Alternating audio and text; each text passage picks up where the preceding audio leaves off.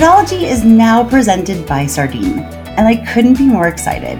You'll get to meet their founder, Soups, and some of the team later this quarter, and you'll hear a bit more about why they've caught the attention of some of the smartest fraud leaders I know throughout crypto, fintech, financial services, and e commerce. Thanks again to Sardine for supporting this episode of Fraudology. I hope you enjoy it.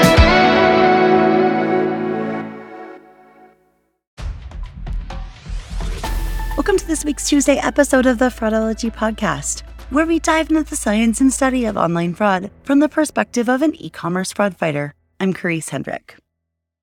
This week, we are changing things up a little bit. Even though usually on Tuesdays you get to hear an interview with a fraud fighter, and Thursdays it's either a continuation of that, like it was last week with Sean Kelly, or it is a Thursday solo episode of a deep dive or fraud news, or in today's case, it's going to be uh, a little more of a personal angle than usual. But we're also switching that this week. And uh, as you hear about the week I had last week, I think you'll understand why at least why I didn't have time to do an interview episode last week and why we're doing it a little bit later. So that will play on Thursday, but it is definitely something to look forward to. It's an interview that I have been wanting to do for at least the last year. So, really excited for you to listen to that soon like I said, I feel like there's maybe only two or three episodes out of what are we at 210 ish episodes of fraudology where I've you know talked about my personal life. I mean, really, that's just because I don't think I'm as exciting as fraud is. Um,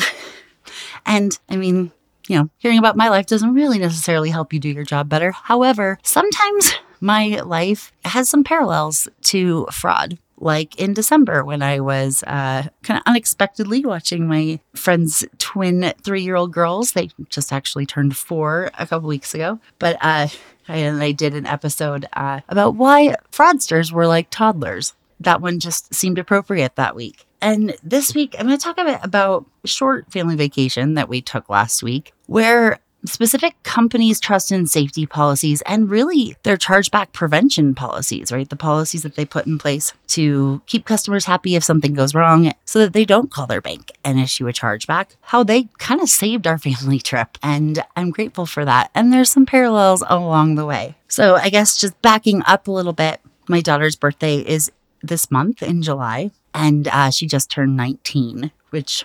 Oh, I'm not going to go down that route, but uh, seems like so long ago, but yet not at all. Uh, I miss some of the stages of her, you know, being younger, but it's really cool to see who she's becoming and just all the things that, you know, layered into her life and the tapestry of her life so far and who she's becoming now. And if you're a parent, you have that to look forward to. Uh, there's also a lot of like crossing your fingers and holding your breath that you did a good job because now's the time that you'll find out. So far, so good on my end. So, uh, because of COVID and a lot of other things that have happened over the last few years, we haven't been able to do something really big for my daughter's birthday. And so a few months ago, I found out that the Broadway musical that she memorized during COVID and just played all the time and really, really wanted to see, uh, it's called Six. It's about the six wives of Henry VIII she was uh anyway i found out that it was playing in seattle. And if you've been listening to the podcast for a while you know that we lived in seattle the last 15 years but a little over a year ago we moved to another part of the state. So we are uh, a little far away from there. So i thought well that would be a fun road trip. Well we had to figure out her work schedule and all these other things but at least i knew that the broadway show was playing for a 10 day stint in seattle so tried to line that up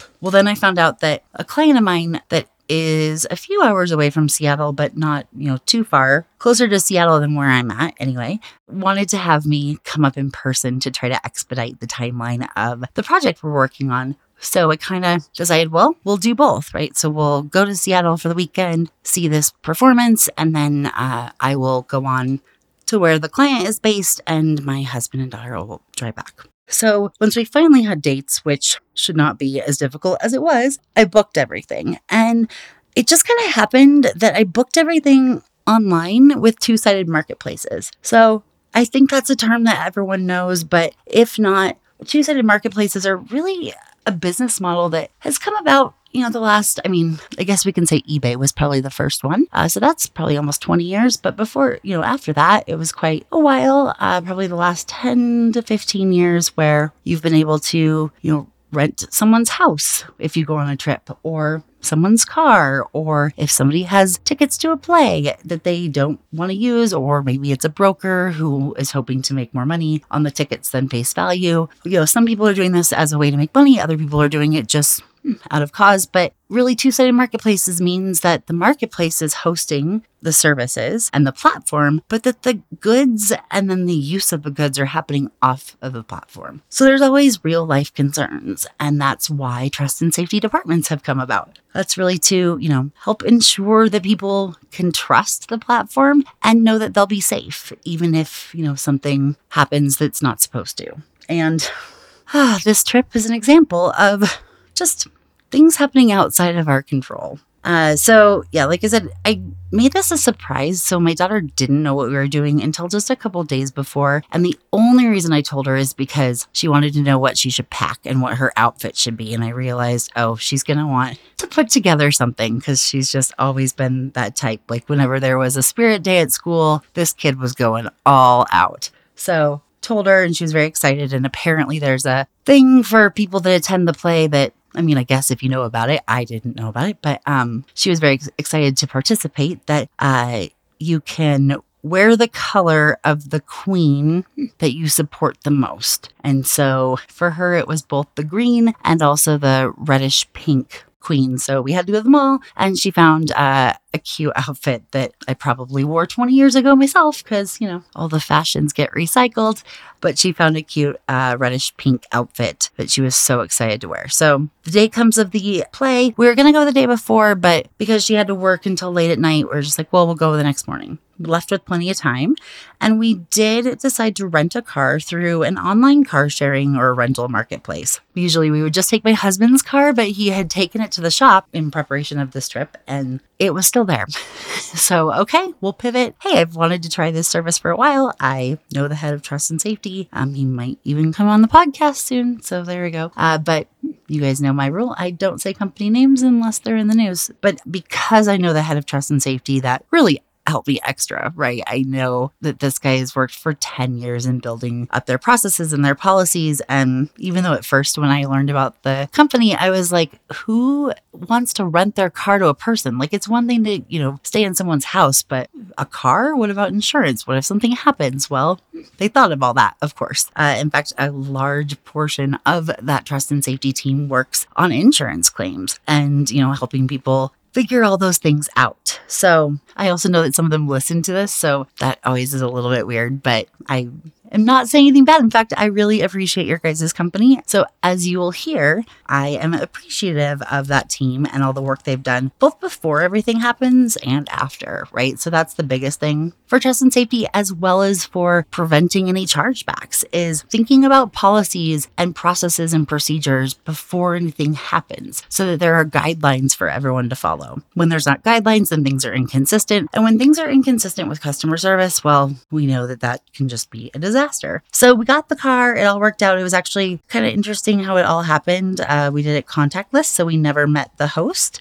And uh, they parked the car in the airport because usually that's, you know, where people rent cars. So we just parked our car next to it. One thing about living in a smaller city than Seattle is that airport parking is ridiculously cheaper than it used to be for us in the city. So uh, it wasn't too bad. And then uh, they posted all these pictures. They took pictures of every single part of the car, inside and out, up close, uh, for us to see the quality of the car. And, you know, if there was any damage, there had actually been a little bit of a chip on the uh, front of the hood that they said had just happened um, a couple trips before. No worries. They knew about that. Everything looked great. So we get in the car, we head off to Seattle. My daughter falls asleep in the back, and my husband and I were talking about some things. And then, about 30 minutes into the drive, a light came on and said that there was tire pressure issues. And we're like, what the heck? Like, this is a, you know, new car. What's going on? So we pulled over, and sure enough, it was a very, very flat tire. So, God bless my husband. It was like 95 degrees Fahrenheit which would be about like 35 degrees Celsius uh, in the desert. And he got out and changed the tire. And I was impressed how fast he changed it. Uh, but it was the side of the highway and it was really, you know, just chaotic and we were a little worried. So I took pictures of, you know, everything, found that the tire had a pretty significant hole in it. It looked like maybe a nail had gone through, but it hadn't stayed in there. So took a picture, sent it to the host to try to figure out what was going on. My husband uh, drove the car to the nearest very small town with the spare tire, the very small spare tire. So we had to go back roads. It was just like, okay, this is fun. And at first we just thought, okay, we can get a tire repair kit at a service, you know, a gas station of sorts, and that'll be fine. Well, turned out that the ones that they had were not as good as the one that we have in my husband's car that we've never had to use. But of course, that was still at the mechanic in the garage. So, uh, still in, you know, our hometown. So anyway, the host called to make sure we were okay. Super nice guy. And he said, you know, that they had roadside assistance. So I called roadside assistance and thought we could just get, you know, a tow truck to come uh, pick us up. Well, it turns out, you know, the, the roadside assistance was great, but well, I waited on hold for quite a while, but that's okay. It was a Sunday. And the fact that it was a Sunday played a very big part in it because roadside assistance just wanted to tow us to the nearest uh, service station. The problem is, is uh, in the middle of Washington State on Sundays, there was really no service station open at all. The nearest one was about a hundred miles away, and we didn't know how we would get there because we couldn't. It was just, it was a lot. So finally, kind of, you know, going into problem solving mode, we learned that a big box store in another town about an hour away towards our destination was open and could at least, you know, repair a tire or fix a flat. So as we were routing that, we realized we're not going to make it in time for this show. And so I had to give my daughter the devastating news. And of course, she was disappointed, but she had a better attitude than I thought. And um, she really just said, you know, mom, I can throw a fit and I want to, but like it's not going to do any good. It's not going to get us there faster. And I'm like, hmm, sounds like something I probably said to you throughout your life, but I'm you know, really proud of you that that's your outlook on it. So we get to this town that has a service station and try not to bore you with all the details, but let's just say that nobody wanted to work that day. And I mean, they tried not to give us a time. It was just a, a mess, but they couldn't, they looked at it for like two hours. Well, no, they didn't, but it took them two hours to diagnose it. Thought they could just patch it up. Said, nope, we have to, you know, fully replace it. Then they were saying they weren't going to get it done for us before 7 p.m., before they closed. So we just have to stay there overnight. It's like, no, no, no, no, no. So, because we had a house that was fairly expensive, booked on the other side the mountains uh, in Seattle for the night after the play, obviously. So Anyway, right around when we realized that we weren't going to be able to make the play, I thought, oh, shoot, well, maybe I should at least see if I can, you know, get these tickets, if I can sell these tickets back on the marketplace because it's about three and a half hours ahead of, you know, before the show starts. And I paid quite a bit. Like I was really excited to get 10th row seats. Uh, I was a single mom, you know, 15 years ago and started out making minimum wage, you know, 17 years ago. And so it was really special that I was able to do that. Uh, and I was excited to do that for her. And so I thought, well, maybe I can, you know, at least get my money back. But when I looked in the app for the marketplace, the ticketing marketplace, and I've had, you know, people from two of the biggest ones in the US at least on the podcast. So, you know, it could have been SeatGeek, it could have been StubHub, it could have been another one. When I went to look in the app, I realized that I didn't have any tickets in the app. It just said that, uh, you know, they didn't have them for me yet. Well, I had bought the tickets a few days before. So it was really weird that it wasn't in there yet. And because I am fortunate to know people in fraud for different companies, I may have texted somebody that I know that works or worked at that company and just said, Hey, is this normal to not have tickets in my account three hours ahead, you know, before the show? Because if you know, we hadn't have had the flat tire, we would have been close to Seattle and we would have been, you know, getting ready and probably, we probably wouldn't have had time for a big dinner, but like stopped and grabbed something. And they said no, that the ticket should be in there. So I called customer service and uh, at least their automated system was nice enough to let me know that I was caller number 42 and I had listened to enough hold music with the car rental company. So I found a way to email customer service. You know, they don't make it easy, but that's just mostly because they don't have a refund policy unless they're unable to give you the tickets. Well, because the tickets weren't in there, you know, at that time. I emailed them and requested a refund. And within an hour, I actually got it. So I was grateful for that. That, you know, I would have much rather been able to go to the play and seen my daughter so happy and enjoy it. And I mean, it looked like it would have been fun too. I know a few people that have uh, gone to this one that are in our industry that, you know, said it was really good too. So I was looking forward to it. But if I wasn't going to be able to go because of this flat tire fiasco, which ended up adding about five hours to our trip or so in the middle of Washington State with not a lot going on on a Sunday because we weren't able to go. I was, I found myself like being grateful that there was probably fraud, right? Either those tickets were bought on a stolen credit card and had to be canceled, or the person who posted those tickets for sale never actually had them to begin with. And I know that, you know, all event marketing marketplaces uh, do so much to try to make sure that that's the case and try to, you know, verify barcode and all of that from the seller before they list it, but they know it happens. And that's why they uh, they all offer fan protection or, you know, tickets of the same value or a reimbursement if you don't get your tickets. So, in my whole career, there has not been a lot of times that I'm grateful that fraud happens, at least not specifically. And I mean, even generally, right? Like all of us in fraud prevention have said at one point that we'd be okay without job security if it meant that there wasn't any more online financial fraud, but we know that, you know, it's only multiplying. So that's never going to be a problem. But I'd be okay finding another job if there wasn't any, but typically it doesn't happen to me. Uh, but and and if it does, it's not a good thing. But I realized that I think would have been worse was not getting that flat tire and showing up at the venue and finding out that we didn't have tickets. I think that would have been even more devastating. So not that either one was good because in the end we didn't get to see the show and we didn't get to Seattle until late at night and we were all just so tired. But in a way, because we wouldn't have been able to go there anyway, it was, you know,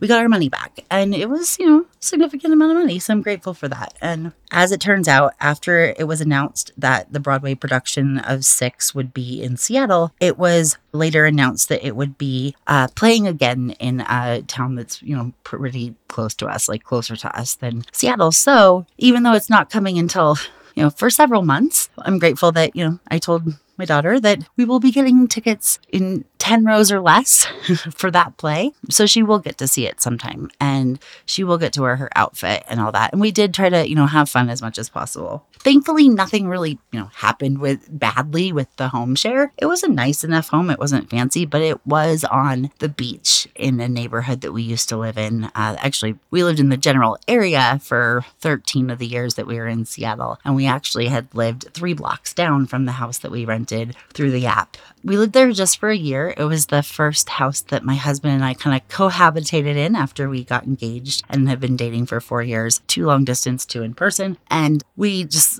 hit the jackpot with this house because it was right on the water, like on the beach. Our backyard was the beach. My daughter was six or seven, so I think it was like the end of her kindergarten year and the most of her, the year of her first grade. But it was during the housing crisis around 2009, 2010, and a developer had bought this really old house on the water and he intended to just tear it down, but realized that it made no sense to do that because no one would be buying it and uh, building supplies were on a shortage and all of that. But he didn't want to leave it vacant, so he offered to rent it for an affordable price for us. Uh, and so, and honestly, it's still a steal. So uh, we got to do that for a year. So it was kind of fun to be able to stay just down the beach and get to, you know, go on our old beach the next day. And my husband and I got married down the beach a little ways. So we walked that and just, you know, so we had some fun as a family. It wasn't exactly the same. And the only saving grace is I had uh, made plans for one other surprise, and it wasn't going to be as big as the Broadway musical for my daughter. But during COVID, she nannied for a family whose uh, employer was is very large, uh, well-known Seattle employer. And during COVID, they offered their workers, uh, you know, to pay for a nanny if they could find one that could come in their house and be in a pod. And my daughter had babysat for them for date nights before, so and her school was so flexible, she could do it at any time. So she uh, nannied for these girls for about a year and a half, and she still refers to them as her girls. And they're, you know, several years. It's been like two and a half years since, and you know, small children grow very fast in that amount of time. So she got to see them the next night, and that was redeeming. And she was very excited for that. And I'm grateful for that. But you know, overall, uh, the trip was not at all what it was expecting because the main event was the play and we didn't get to do it. But despite relying on people we didn't know to provide a car, to provide entertainment, and to provide a house for us to stay in, two out of three of those happened. And, you know, the one that didn't, uh, they took care of it because they you know knew that they weren't able to provide the the product that I had purchased. And then you know the one that had a flat tire and all that, they'll be reimbursing us for the flat tire. You know, because we didn't want to go in a tow truck for, you know, uh, quite a ways, we had to pay for the tire, but no biggie. Um, my husband did have to put the tire back on, which was so ridiculous, but the service at this place was less than stellar. And it was Sunday, and I know I'm sure they're overworked and underpaid, but and and there were other cars too that were piling up after we had gotten there because they were the only service station for you know, over 150 miles uh, on a Sunday. And so I get that, but oh, so frustrating. But we found ways to kill the time and, you know, found a cute restaurant in town. So we, you know, we tried to make the best of it. That's something I've always, you know, tried to do is life will change. Life will, you know, is unexpected, but we can't control that, but we can control what we do about it. I know this is not a personal development podcast at all, but, you know, really just back to, you know, like I said, the fraud and trust and safety aspect. There are times in our lives, and especially for those of us that, you know, work online and use services and order items online where we'll kind of come parallel with our job. And in this case, that was one of them. And I couldn't imagine how much harder this would have been if the companies hadn't thought those things through, right? They hadn't thought about, well, what happens if we can't provide what we say? What happens if something goes wrong? How do we protect people so that, you know, not only so that they'll book with us in the first place because they know that they can trust us. And one of the reasons why I booked with all three of those is I knew that if anything happened, they'd take care of it. Not just because I know the trust and safety in the fraud department at all three of those companies, but they're well known for it. Uh, their trust and safety teams have done a lot to make sure that they their brand can be trusted and that people will use them, not just the first time, but over again. And I had several people ask me how the car sharing, you know, rental service was, especially uh, because that's a little newer to a lot of people. And, you know, overall, it was really good. I, because I am this big of a nerd, I can't wait to talk to the head of trust and safety just about some of the onboarding processes and things, because we've talked about them before. Uh, but you know it's always different when you are a customer uh, so that will that will not be on the podcast that'll be before we do the podcast but um but that's just more from a nerd perspective and just wanting to know what works and what doesn't and how that flow works and everything. I mean i could figure it out but because it's different than what i would do i'm very curious how it works. But I think the point of all of this, and I swear there is a point, is, you know, whether you work for an e commerce company or, you know, in a bank or any other thing, it's so important to think like a customer. After spending a couple of days with my family in Seattle, uh, my husband and daughter came back home and I went in an opposite direction to visit with a client company that I've been working with, uh, just, you know, on an assessment of what's going on with fraud and where the opportunities and all of that. And it's a really good e commerce company with a brand that is very trusted and well known. And but they're new to e-commerce. They're new to direct to consumer. And one of the things I found myself talking with their team about was putting themselves in their customer's position. If an order is canceled for a reason that may not make sense to a customer, how does that customer feel? Are they going to come back to your website? Are they going to tell their friends? Or is it going to be the opposite, right? Are they going to tell their friends, oh, don't worry, don't even bother going to their website because they canceled my order and I'm not sure why. Instead, I'll just go to a reseller. Well, resellers, you know, don't have as much of a profit margin for the brand as, you know, on their website. So no matter what you sell, no matter what you do, I think it's important to think about it from the customer's perspective. What happens when something goes wrong? Whether that's their order not going through, their, you know, deposit not going through, or not, you know, hitting their account fast enough. What happens if the service that they pay for can't happen or is damaged? But then also, of course, what happens when people claim damage and it's not, right? So having those policies in place where there's no room for inconsistencies, right? You always know, okay, this is our policy and we can communicate it clearly, both on the terms of service as well as in customer service if anyone calls about it. Those, you know, really should be the goal. Because yeah, you know, yeah, it's the short term or the shorthand and what our departments are called is fraud and fraud prevention. And I agree with that. But at the same time, we're also the ones who are the enablers enablers of commerce and the enablers of revenue. We're the ones who can really see who our good customers are and allow them to purchase, even if, you know, maybe what they're doing now looked risky five years ago. It's not now, right? So, you know, what I mean by that is like people that use VPNs or things like that. So, understanding and knowing, you know, having that accuracy of the system that you rely on, and then having those very clear policies that are both given to your customers ahead of time and that your customer service can back up and say, you know what, as we say on our website, this is our policy, then there's no room for inconsistencies and upsetting customers. So, as I said, I just I found it interesting that over the last week I've gotten to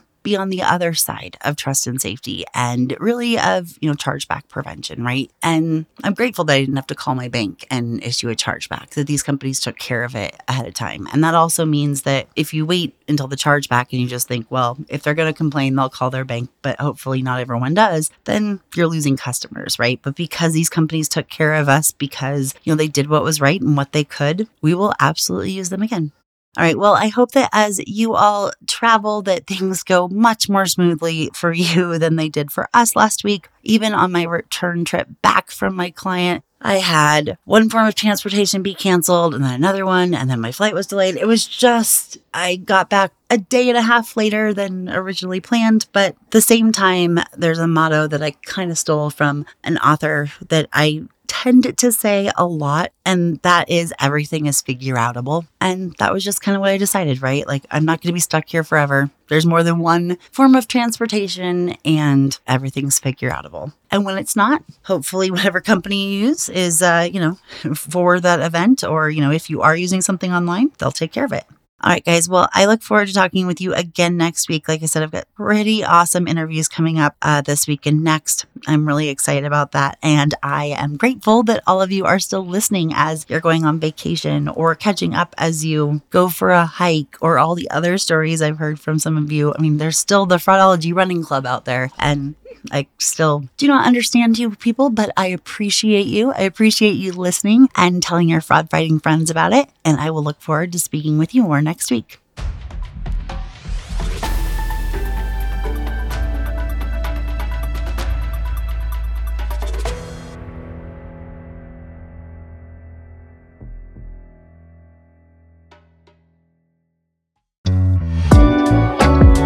Again to Sardine for sponsoring this episode of Fraudology and for supporting information sharing and collaboration across the FraudFighter ecosystem.